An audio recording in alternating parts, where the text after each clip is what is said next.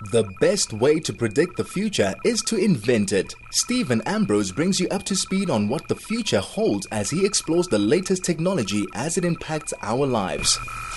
Well, good morning and welcome to Tech Talk right here on Chai FM. And as usual, we've got all the latest news about gadgets, gizmos, you name it. We play with them, thank goodness. Keeps you keeps certainly keeps me on my toes. And it's been quite a busy week. There's been all sorts of activity this week, certainly in South Africa and globally. The first sort of big news, something we've spoken about many, many, many times, the Spectrum auction went ahead. Big deal indeed, because we've been waiting for this for 12 years, 13 years, maybe a little bit longer. Simply put, as I've always said, spectrum is the lifeblood of the mobile communications industry, and it is radio waves. It's simply chunks of radio waves that are used by the various towers to transmit the signals they need in order to deliver voice and mobile data. And with the growth of mobile data as the de facto internet connectivity standard for the vast majority of South Africans. Those of us who are lucky to have fiber and other forms, well, just pretty much fiber today. Uh, all the others have faded away. So if you don't have fiber, you've got some form of wireless. Wireless uses spectrum. Spectrum is a scarce resource the government and the various regulators like ICASA have been playing games with that spectrum for years and years and years. We're still waiting for digital TV, which affects the spectrum. So, all in all, it's been a big week with final spectrum auctions 2.7 billion rand paid by Cell C and Telkom for certain teeny little 10 megahertz and not a lot of spectrum. But the fact is that money will go straight, straight. Uh, into the government's coffers never hurts. They'll spend it hopefully very responsibly on some really good things for you and I, the citizens of South Africa. But whatever the case is, once the networks have the spectrum, all sorts of things become possible. But 5G is continuing to roll out, mobile is continuing to be the thing. And moving on to mobile, which is really, really interesting, is that this week Apple also released a whole lot of new and interesting gizmos and gadgets. And next week, they're going to re- release something, well, their new operating system, iOS 15.4. And there's one little tidbit of, of software or little new platform that is built into 15.4, which will change a lot of things for a lot of people across the world. And that is that the, the iPhone, if you have an NF, yeah, any one of the more modern iPhones, in fact, running 15.4, will be able to accept card payments directly using an app. Well, not to be outdone, Absa have announced this week that they are launching exactly that. They're launching an app only for, for Android for the moment, and it's the Absa Mobile Pay app, and it will be an app you run on your phone which will allow an NFC capable device with any form of Android from Android 7. Now, we're already on Android 12, so pretty good last four or five years worth of Android phones, as long as they got NFC capability, and they can they will then be able to directly accept contactless payment. So if you're a small business or any business that needs some form of credit card acceptance mechanism, this is a no-brainer. Really simple, clean, no monthly cost no um, monthly fee to use the thing, no additional hardware, plugins, readers, dongles. Now there's Yoco and there are a couple of other really cool little dongles and whatnot floating about, but they all need to connect to a phone, connect to something, connect to an app. This is just an app on a phone. And I'm sure that the costs of the actual acceptance and clearance will be the standard 2 to 5%, depending on your volume and what you can what you can do. But because there is no cost directly to own it or to use it, it's pretty much a no brainer for for anybody, certainly the informal market or anybody who wants to accept debit or credit cards through an accredited operator like ABSA. So good on ABSA. I think that's quite a cool move. The Apple move, we'll talk more about Apple later because they had a big event. That was the other big news this week a whole new host of apples, some not so expensive and others off the charts crazy. Um, we're talking about uh, nearly a million rand for a laptop, somewhere in that sort of region. Crazy, crazy stuff. So, really, so many things happening. But the new version of 15.4 will allow exactly that. With an app, your iPhone can then accept payments directly. Now, Apple Pay is available in South Africa.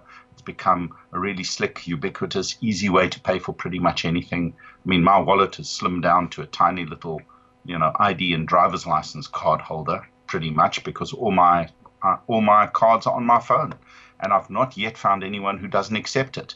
Only the really old devices that have to you've got to physically swipe a card, then they they don't work. But anywhere else, anything that's tap, tap to pay, you can just use your phone. It's a pleasure. So I don't believe that card acceptance will come here yet because obviously Apple have got to do a deal with a card acceptance vendor such as Absa or whoever they may be. But um, it definitely is something that I think will be a bit of a game changer. And the smartphone continues to be a device that does everything for us. I mean, it's a, it's a computer, it's an internet access device, it's a banking device, it's a, yeah, yes, you can even make a few phone calls if you're really keen. So it really is just getting more and more and more powerful. And in Tech Talk Cafe, which follows this segment, we're going to talk about all the new Apple products and all the new Apple gizmos and gadgets, mostly focused around their new M1 hardware and uh, computers, but definitely some new mobile devices. And certainly, well, super popular in my family is going to be a dark green iPhone 13, which uh, somehow they omitted from the last batch. But I suppose they introduced colors just to create a little bit of excitement. So, moving on to more uh, interesting news, the whole story of Spectrum auctions. As I said, um, the auctions went ahead this week. The winners were Cell C and Telkom. Considering Cell C is cash strapped, um, I actually mentioned on many platforms that there are a lot of people who see a lot of value in uh, mobile communications, and access to spectrum is the new gold. With that spectrum, you can actually do a whole lot of stuff within the space of mobile and that can translate into huge returns on, on value. And MTN released their results this week and just shows you that despite the economy being a little bit broken and slow at the moment, MTN absolutely knocked it out of the park with their with massive growth across the entire network, both South Africa and Africa. And the big news there really is that data revenue leapt, leapt 13.1%, but service revenue, which includes everything else, mobile calls, etc., jumped 6.5%. And their costs dropped, so their profitability, profitability uh, went up by 6.1%. So overall, a really, really, really good, strong result for MTN. They spent over 10 billion rand on their network. As you know, or you may not know, MTN is way ahead on 5G in South Africa. They're rolling out across most of the major net, most of the major sort of uh, urban areas. In Johannesburg, it's pretty ubiquitous. Most of the north and some of the south. East and west seem to be a little patchy, but growing every single day. And the speeds they're getting, max speeds of 600, average speeds of 100 to 200. It is 5G is significantly faster than 4G. It can handle far higher capacity, so you shouldn't have the Sandton uh, brownout every time you try and make a call in the, or use your data in the middle of Sandton on a busy day. Things get slow or don't work or calls drop. With 5G, none of that happens. It's really a significantly better setup and system. So MTN roaring ahead with everything. And the other thing that gave them a really good bump in their revenue is that they are now the the um, operator of choice for Cell C. So there's been some massive consolidation in the market.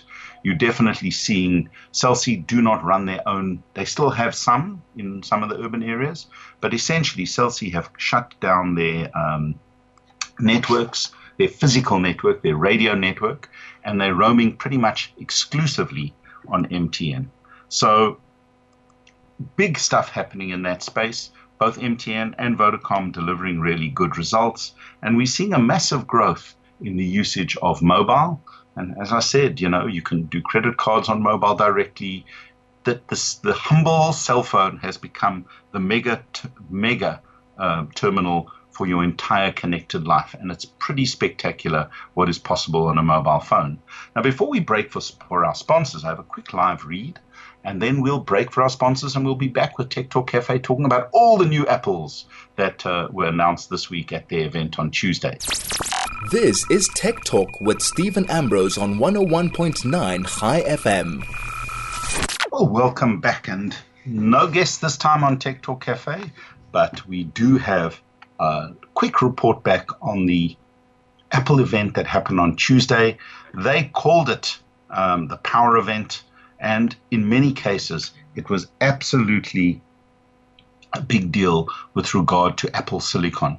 Now, Apple Silicon, you may or may not have heard, has become quite a big deal in the technology space. Apple is now a $3 trillion valued company. They certainly are doing some of the most innovative stuff. And I mean, I'm pretty agnostic. I operate on an, an, a Mac machine, one of the new Mac, Mac Pros, and I also operate on a Windows machine, which I'm talking to you right now on. So I play with a vast range of products. But currently, I would say um, the market leader in, techno- in, in the processor technology space for both mobile and for laptops or desktops is Apple. Their new M1 and M1 Ultra and M1 Max and M1 Extra Ultra, they've got a million different chips based on the on on their own architecture, as well as the the chips that they're using in their iPhone 13 and all the other phones and iPads definitely appear to be some of the most leading cutting edge chips that are available across the market. Qualcomm, Intel are responding, bringing out really new chips, which is the point. The whole thing is that it's absolutely amazing how you get a market leader pushing the boundaries of technology, and then previous market leaders like Intel, AMD, Qualcomm, all the guys that are operating in the chip space have to respond and really relook at their ranges, come up with new products, new platforms, new ways to do things that pushes the envelope of what's possible even further. But right now, Apple with their, the M1 and their other chips are without question cutting edge. They're pushing the envelope in, in, in so many ways. And the two key things is performance versus power. So the battery life of all these all the portable devices have gone up exponentially, whereas the processing power, both video and for all sorts of other other computing tasks like artificial intelligence and just general computing running the machine, have pushed forward incredibly uh, far from where they were before. So, with that in mind, understanding what Apple are doing with what they're doing, it makes a lot more sense. They released a brand new desktop, which is quite interesting um, and it looks like an overgrown um, Apple TV. It's probably double the price, and it's called the Mac Studio. Now, they've always had the Mac Pro, which is their sort of really high end device, and they've always had the Mac Mini, which was sort of a bit of an orphan device. It had great technology. Now with the M1, it's very well priced. It's like a little puck, and uh, it is a full blown computer with everything you need. And it was well priced for for a particular market. But what was missing was a powerful, powerful workhorse type computer that wasn't quite as big or as powerful as their Pro version. And the Mac Studio seems to fill that spot incredibly well. It comes in multiple different versions, and the most important difference is that the entry level, and we're still talking about a very high end device, comes with the M1 Max chip, and you can also get the M1 Ultra with up to 128 gigs of RAM not um, not uh, storage, RAM, and up to eight terabytes of storage, all uh, solid state, all incredibly fast. But as I said, the price when you start specking it with full max RAM, max everything, pushes stupid, stupid hundreds of thousands of rands for a laptop. But the Mac Studio can power up to four high definition 5K screens it comes with the latest technologies the Thunderbolt 3, USB Cs, SD cards, Ethernet, HDMI, even a headphone jack for those that need to plug in a, a standard wired headphone. And it is matched but not paired. In other words, you buy it separately with their new Mac Studio display, which is a 5K 27 inch display, which I've played with the standard current 5K 27 inch iMac, and the display is one of the best displays on the market. The only thing I will say that the new the new Mac Studio display is very expensive for what it is. And again, Apple are playing their little game. You buy the display without any form of stand for around about one and a half thousand dollars. So that's like 20 grand for a little bit over 20 grand for the display. And then you land up spending nearly nearly more money on the stand options because they've got a whole host of options one fixed, one variable, you know, and one that you can adjust the tilt and the height up to $2,500 for a stand. So it suddenly takes a, a screen which is spectacularly good as far as screens go, comes with a camera built in. So it's got it comes with really good speakers built in. So you don't have to add any extras to it. But cameras and speakers are not exactly the most expensive parts of uh, of, of of your audio of your setup for your computer. But it can push close to 40, 45,000 rand for a fully um, organized screen, which, as far as I'm concerned, is, I suppose it's Mac, and I suppose it, it, it, has the cachet of being really, really high quality with beautiful engineering. But 40,000 Rand for a screen when you can get a really good quality 4K um, screen from many, many other manufacturers that'll work perfectly well with any Mac device at seven to 15,000 Rand takes a bit of a stretch. I'm not sure how well it'll do, but I suppose there are companies and people who will absolutely go for it. But as I said, the big news was the whole M1 Max and M1 Ultra, which has up to 20 cores with 32 cores of the so called neural engine, that's their AI processor. And they believe that this is more powerful than anything. And in fact, on paper, it seems to be more powerful than anything that is offered followed by its competitors in the high end sort of workstation space. So really big news around the, the Mac Studio. I believe this is quite a, a great idea within that space because it has tons and tons of um, performance. It's very compact. It's got all the inputs and the outputs that any pro would need. It is very energy efficient, though at that level, I don't know how critical that is in any buying decision. And it certainly has performance that is at the absolute cutting edge of technology currently there's no question that Intel and other guys are going to try their best, or will, in fact, bring out competitive products in the very near future. There's some rumors of those already. But for now, if you in the Mac ecosystem, there's just absolutely nothing to touch the the new um, the new studio, the Mac Studio, and its chipset complement because the chipset, the new M1 Max and the M1 Ultra are only available in um, the studio, the studio, the Mac Studio.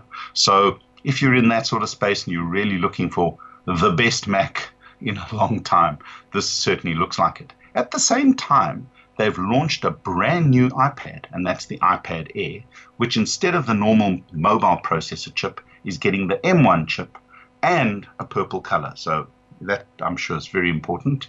Those that want purple can now get it purple, green, gold, silver, and sort of space gray as as before.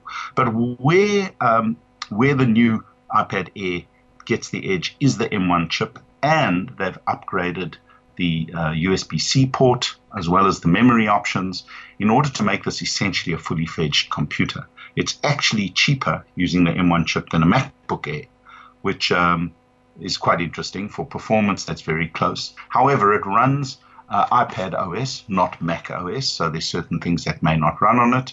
But essentially, they're bringing the iPad Air and the Mac computer systems closer and closer and closer together. In many cases, it's almost indistinguishable between the two when you're using apps and various various products, and you add a keyboard, you add a big screen, you add a mouse it becomes a fully fledged, super light, super slick computer with a camera built in and it's portable. So, your choice, but the pricing is a little bit more than the current pricing of the iPad, of the uh, current iPad Air, um, which used the A15 chip from Apple.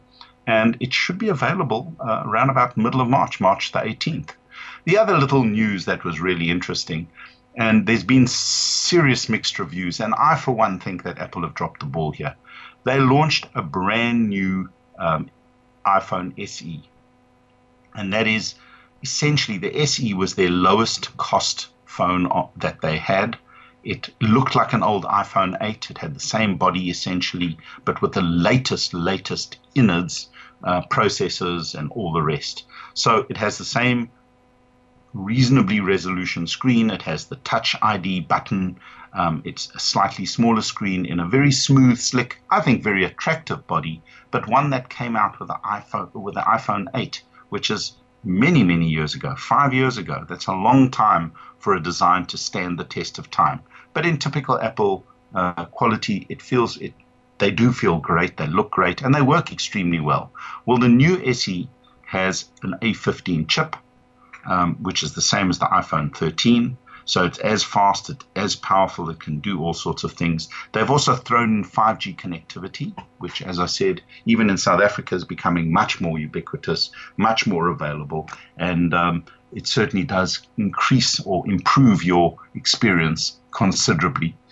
They've also upgraded the camera to a 12 megapixel camera with all the deep fusion and computational photography stuff that's built into the iPhone to the A15 chip. So the picture quality will probably, without changing the sensor much, you'll probably find that there's a massive update or mass, massive improvement in general um, photography and the speed at which the, photo- the photograph is processed, handled, and um, you know presented to you on the screen. They've also made it slightly more water resistant. It's still not full water resistant, but it certainly won't mind a glass of wine or a little dunk for for here or there. But as I said, there's been a lot of um, chatter about that Apple should have done better. It's not that um, much less expensive than last year's, the iPhone 12 or even the iPhone 11 u- units, which are still available.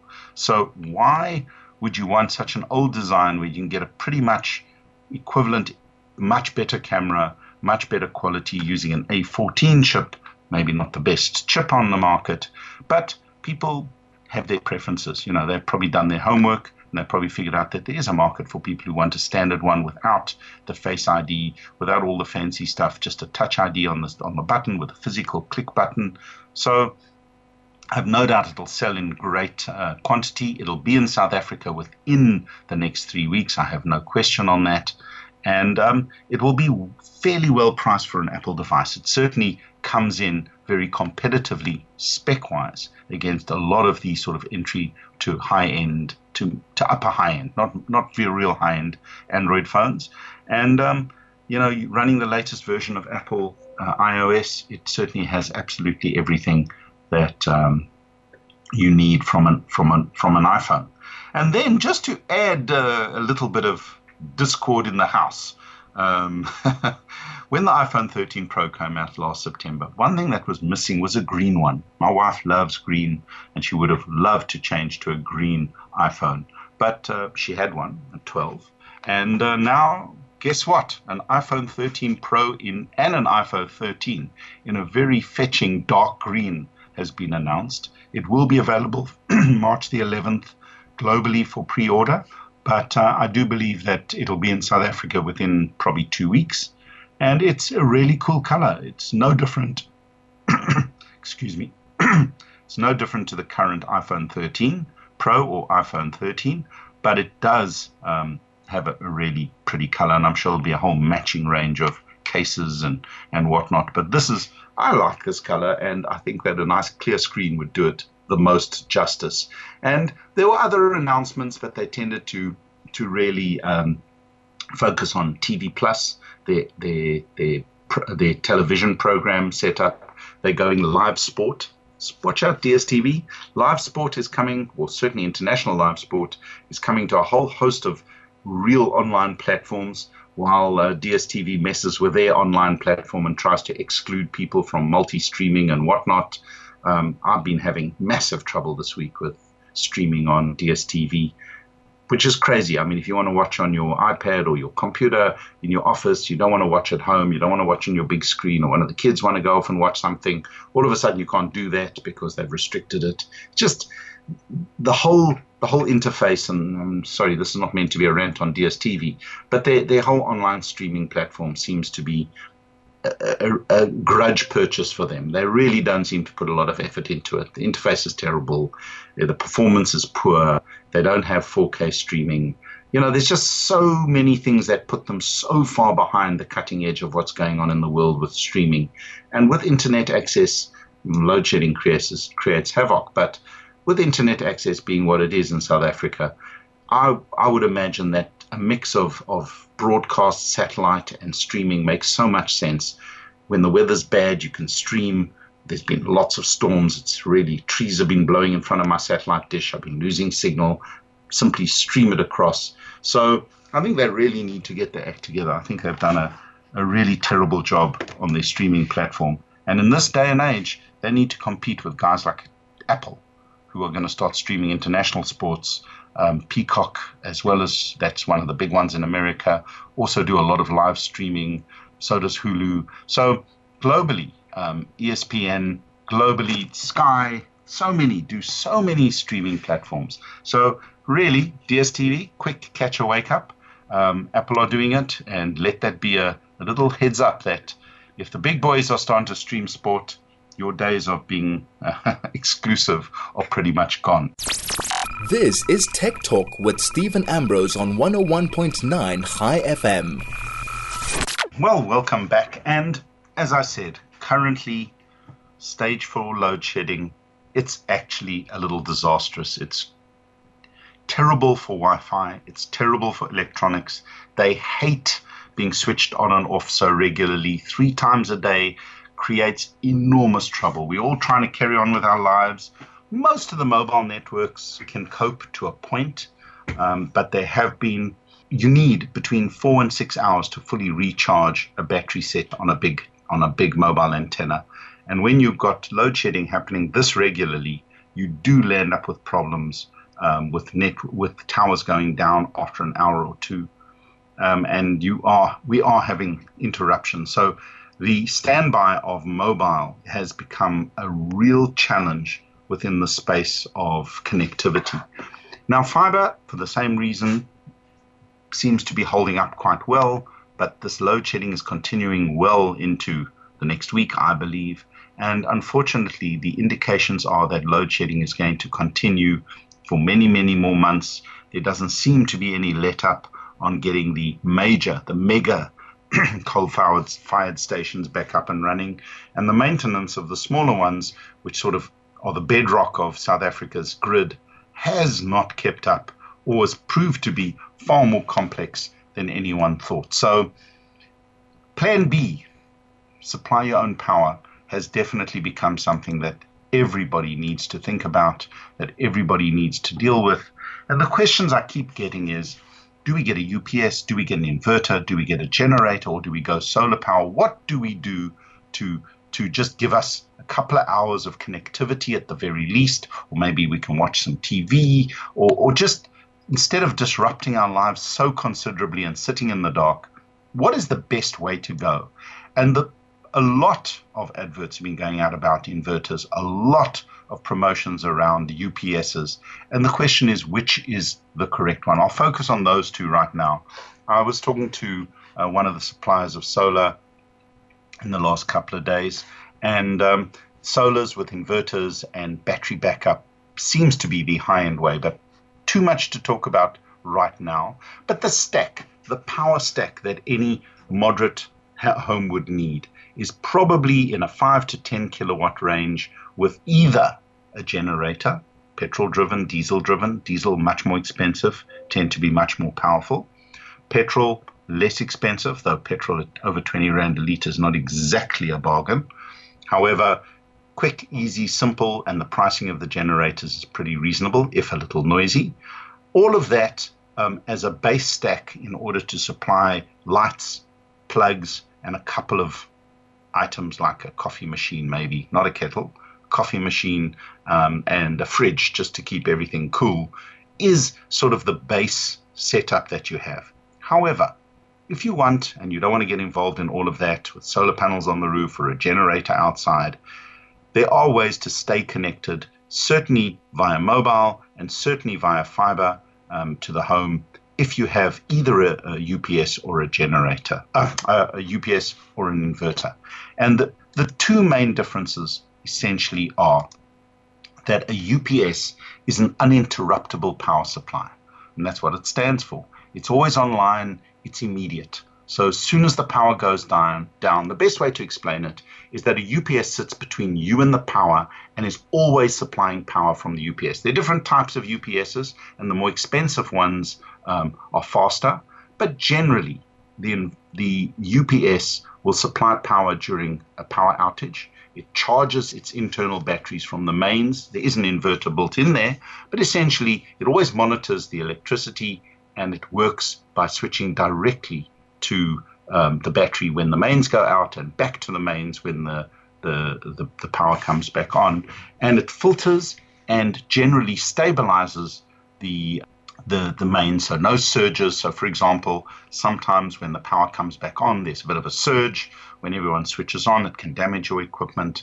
The UPS tends to do a really good job of filtering and monitoring that. And UPSs come in all sizes, from tiny to massive. Obviously, the, the bigger they get, the more batteries, the longer they last, the more power, the, the, the more expensive they become.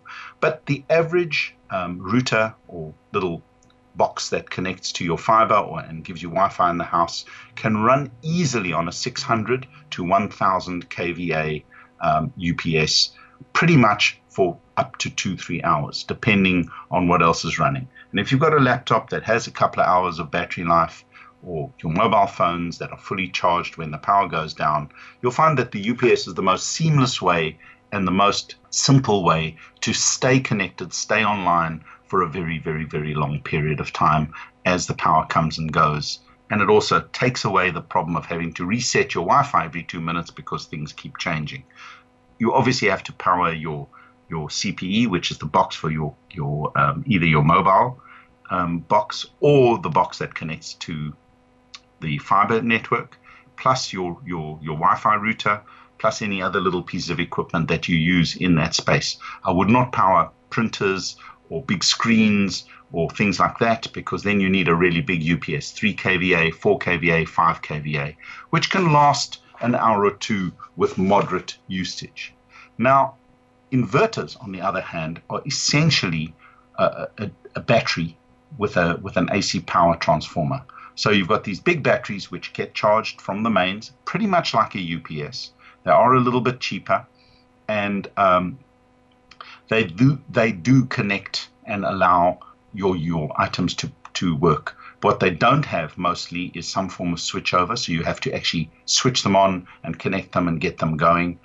They don't sit between your equipment and the mains, so generally they will last longer because they gen, they they're a lot less simple simple electronics. They do cost a little bit less, but they have the downside of not automatically managing um, the main power and switching automatically and across. So you generally will find they'll only be used for domestic use. You have to switch them on, you have to switch over, and once you've lost power to your your your your UPS or lost power to your Wi-Fi and that, you have to wait for it to reboot. It's not that convenient.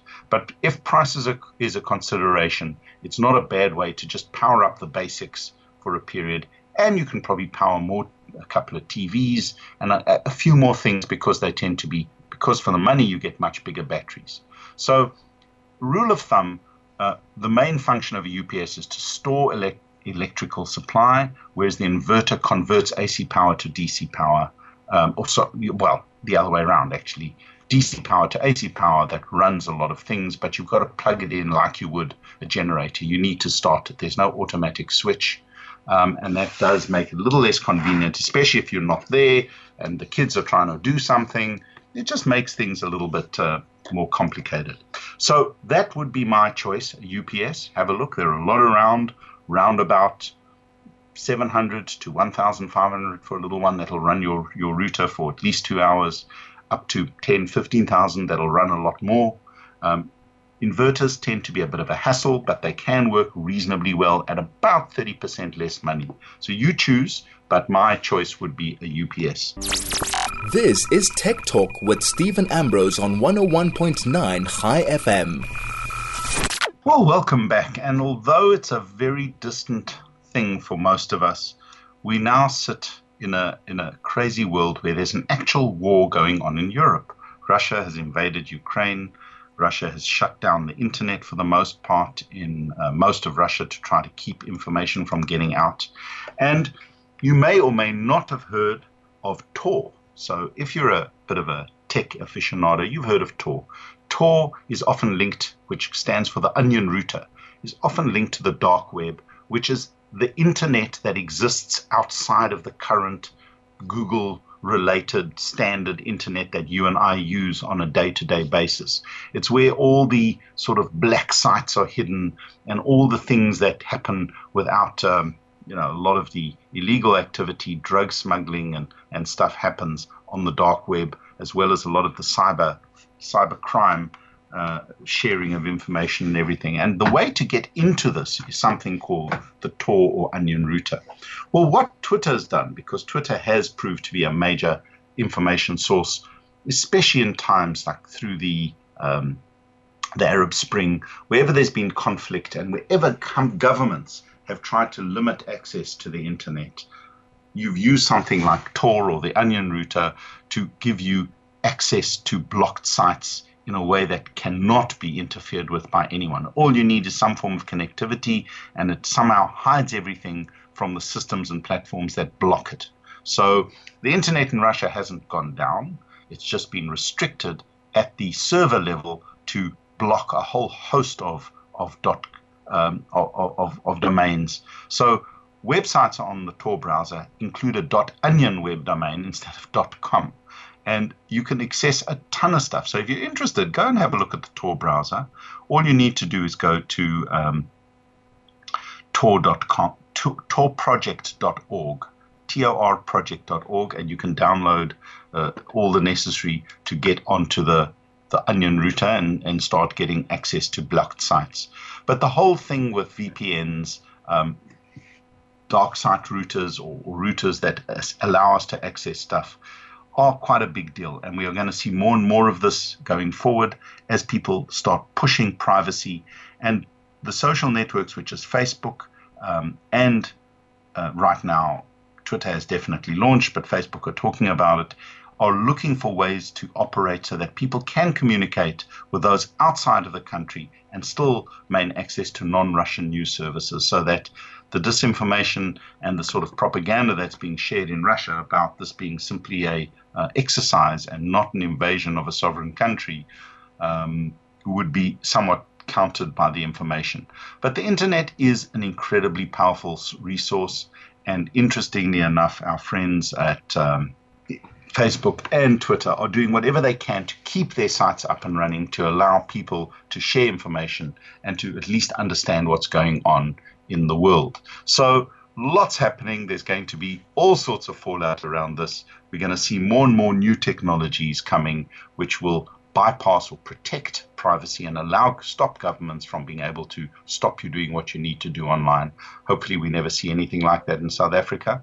But Africa has a bad record, and uh, Russia, unfortunately, right now is really limiting access to information in ways that should never be possible. And on that note, we have to wrap up the day the time has come, the hour is gone. Lots more tech next week, same place, same time. Tech Talk right here on Chai FM.